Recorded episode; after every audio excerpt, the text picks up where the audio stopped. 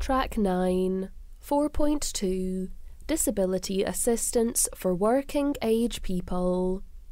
We intend to replace what is currently delivered by DWP in the form of PIP with a form of assistance to be known as Disability Assistance for Working Age People, DAWAP. PIP is a payment to help with the costs of everyday life for people with a long term illness, disability, or mental health condition. To be eligible, an individual must be aged 16 to state pension age and need help with everyday tasks or getting around.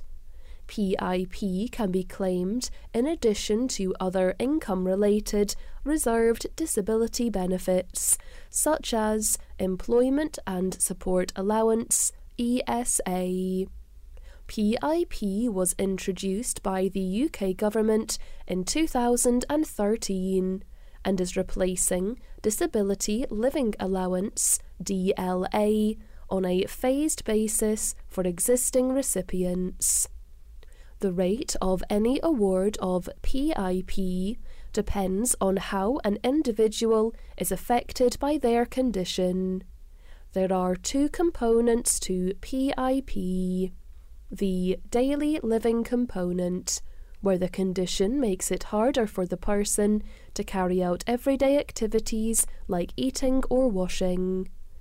The mobility component, where a condition limits the person's ability to move around or plan and follow journeys. Depending on the nature of an individual's condition, they may be eligible for one or both of these components at either the standard or enhanced rate. As with disability assistance for children and young people, we intend to adopt consistency across Scottish legislation to reduce the risk of confusion between benefits being delivered by both UK and Scottish governments. We will refer to this form of assistance as DAWAP. Question 3.